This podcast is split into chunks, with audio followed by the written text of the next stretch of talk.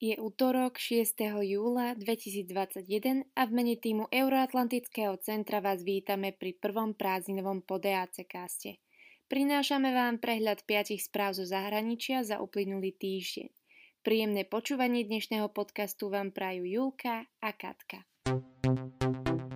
Európsky súd pre ľudské práva rozhodol o tom, že Poľsko porušilo Európsky dohovor o ľudských právach. Podľa rozsudku poľský minister spravodlivosti Zbiniek Ziobro, ktorý stojí za zmenami v poľskom súdnictve, v posledných rokoch prepustil Mariuša Brodu a Alinu Bojarovu, podpredsedov regionálneho súdu v meste Kielce, bez udania dôvodu a bez možnosti sa voči výpovedi odvolať. Minister Ziobro postupoval podľa zákona z roku 2017, ktorý umožňuje odvolať predsedov ako aj podpredsedov súdov pred skončením ich funkčného obdobia. Európsky súd pre ľudské práva, ktorý je orgánom Rady Európy, rozhodol o povinnosti Poľska vyplatiť obom sudcom odškodné 20 tisíc eur. Obe strany majú zároveň 3 mesiace na odvolanie. Podľa sudcovského združenia Justícia mal minister spravodlivosti medzi rokmi 2017 až 2018 viac ako 150 predsedov a podpredsedov. Samotný Ziobro označil rozsudok za politicky motivovaný. Reformy z dielne vládnucej strany právo a spravodlivosť sú už dlhšie terčom kritiky Európskej komisie, podľa ktorej ohrozujú nezávislosť polského súdnictva. Odstúpení Borisa Budku z čela poľskej hlavnej opozičnej strany Občianská platforma sa novým predsedom stal bývalý šéf Európskej rady Donald Tusk. Dovoľ mi, aby som ti odovzdal vedenie občianskej platformy. Chcem, aby si nás doviedol k víťazstvu. Uviedol Budka na adresu Tuska. Na stranickom zjazde vo svojom prejave hovoril o vládnocej strane, právo a spravodlivosť, ktorú obvinil, že Polsko dostala do nebezpečnej situácie tým, že sa nezhodla s partnermi z Európskej únie. Voči právu a spravodlivosti Tusk taktiež poznamenal. Keď vidíš zlo, bojuj s ním. Donald Tusk, ktorý je v súčasnosti taktiež predsedom Európskej ľudovej strany, stranu Občianská platforma založil pred 20 rokmi, kedy v rokoch 2007 až 2014 bol ako jej predseda premiérom Poľskej republiky. V súvislosti s rastúcim počtom migrantov, ktorí do Litvy prichádzajú zo susedného Bieloruska, bol v tejto pobaltskej krajine v piatok vyhlásený núdzový stav tento deň litovská štátna hraničná polícia zadržala 150 nelegálnych migrantov, čo presahuje počet za celý rok 2020, kedy zadržali na litovsko-bieloruských hraniciach iba 81 migrantov. Litva s Bieloruskom zdieľa 679 km dlhú hranicu. Za uplynulých 6 mesiacov tohto roka tam bolo zadržaných už vyše 800 migrantov, z ktorých drvivá väčšina pochádza z krajín Blízkeho východu.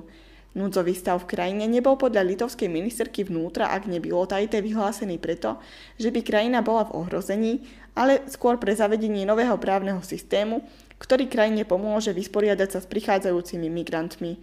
Ministerka uviedla, že je veľmi dôležité mať právny systém a nástroje na to, aby bola krajina schopná rýchlo prijímať rozhodnutia a tak reagovať na rastúce obavy. Litva sa pritom aktuálne snaží migrantov identifikovať a vydať im dokumenty, aby ich následne mohli vrátiť späť do krajín ich pôvodu. Šéf litovskej diplomácie Gabrielus Landsbergis uviedol, že Litva plánuje vrátiť späť všetkých ekonomických migrantov nelegálne prekračujúcich hranice. V piatok do Litvy pricestovala aj predsednička Európskej komisie Ursula von der Leyen a prisľúbila krajine pomoc. V rovnaký deň do krajiny dorazil prvý šestčlenný tím, ktorý vyslala Európska agentúra pre pohraničnú a pobrežnú stráž Frontex. Ten má pomôcť posilniť ochranu litovských hraníc pred nelegálnymi migrantmi. Litovská vláda vystupuje proti bieloruskému prezidentovi Aleksandrovi Lukašenkovi a tvrdí, že bieloruské úrady uľahčujú nelegálnu migráciu do Európy. Lukašenko totiž nedávno varoval, že Bielorusko na hraniciach oslabí kontrolu obchodu s drogami a nelegálnej migrácie. Vysokí predstavitelia OSN v piatok apelovali na okamžitý a neobmedzený humanitárny prístup do regiónu Tigraj a na ukončenie smrtiacich útokov na humanitárnych pracovníkov na prvom otvorenom zasadnutí Bezpečnostnej rady o konflikte v nepokojnej severnej časti Etiópie. Ramesh Rajasingam, úradujúci námestník generálneho tajomníka pre humanitárne záležitosti a koordinátor núdzovej pomoci uviedol, že 400 tisíc ľudí prekročilo hranicu hladomoru a ďalších 1,8 milióna ľudí je na pokraji tejto hranice. Približne 1,7 milióna ľudí bolo vysídlených z dôvodu bojov medzi etiópskymi jednotkami a obrannými silami v Tigraji, pričom 60 tisíc utečencov prekročilo hranicu do susedného Sudánu. Bolo nahlásených viac ako 1200 prípadov závažného sexuálneho a rodového násilia. Počet, ktorý je pravdepodobne len zlomkom skutočného počtu prípadov v tomto konflikte, ktorý obzvlášť ťažko zasahuje ženy a deti. Všetky skupiny musia prestať bojovať, aby umožnili humanitárnu pomoc bez prekážok a chránili tak civilistov. Je nevyhnutné, aby sme konali rýchlo a bez akýchkoľvek ďalších prekážok, uviedol Raja Singham. Predstavitelia ostro odsúdili cielené útoky, ktoré len minulý týždeň pripravili o život najmenej 12 humanitárnych pracovníkov, vrátane troch z radov pracovníkov Lekárov bez hraníc. Spojené štáty opustili svoju hlavnú vojenskú základňu v Afganistane Bagram po takmer 20 rokoch. V piatok to oznámili predstavitelia amerického ministerstva obrany. Odchod Američanov zo základne je podľa agentúry AP znakom toho, že posledných 2500 až 3500 amerických vojakov opustilo alebo už čoskoro opustia Afganistan. K odchodu vojakov Spojených štátov z Afganistanu by tak mohlo prísť o niekoľko mesiacov skôr, ako sľuboval americký prezident Joe Biden. Odsun vojakov Spojených štátov a Severoatlantickej aliancie z Afganistanu odštartoval 1. mája a má byť dokončený do 11. septembra symbolicky ako deň 20. výročia teroristických útokov Spojených štátoch z roku 2001. Podľa agentúry AP väčšina vojakov Severoatlantickej aliancie už Afganistan stihla opustiť do konca minulého týždňa.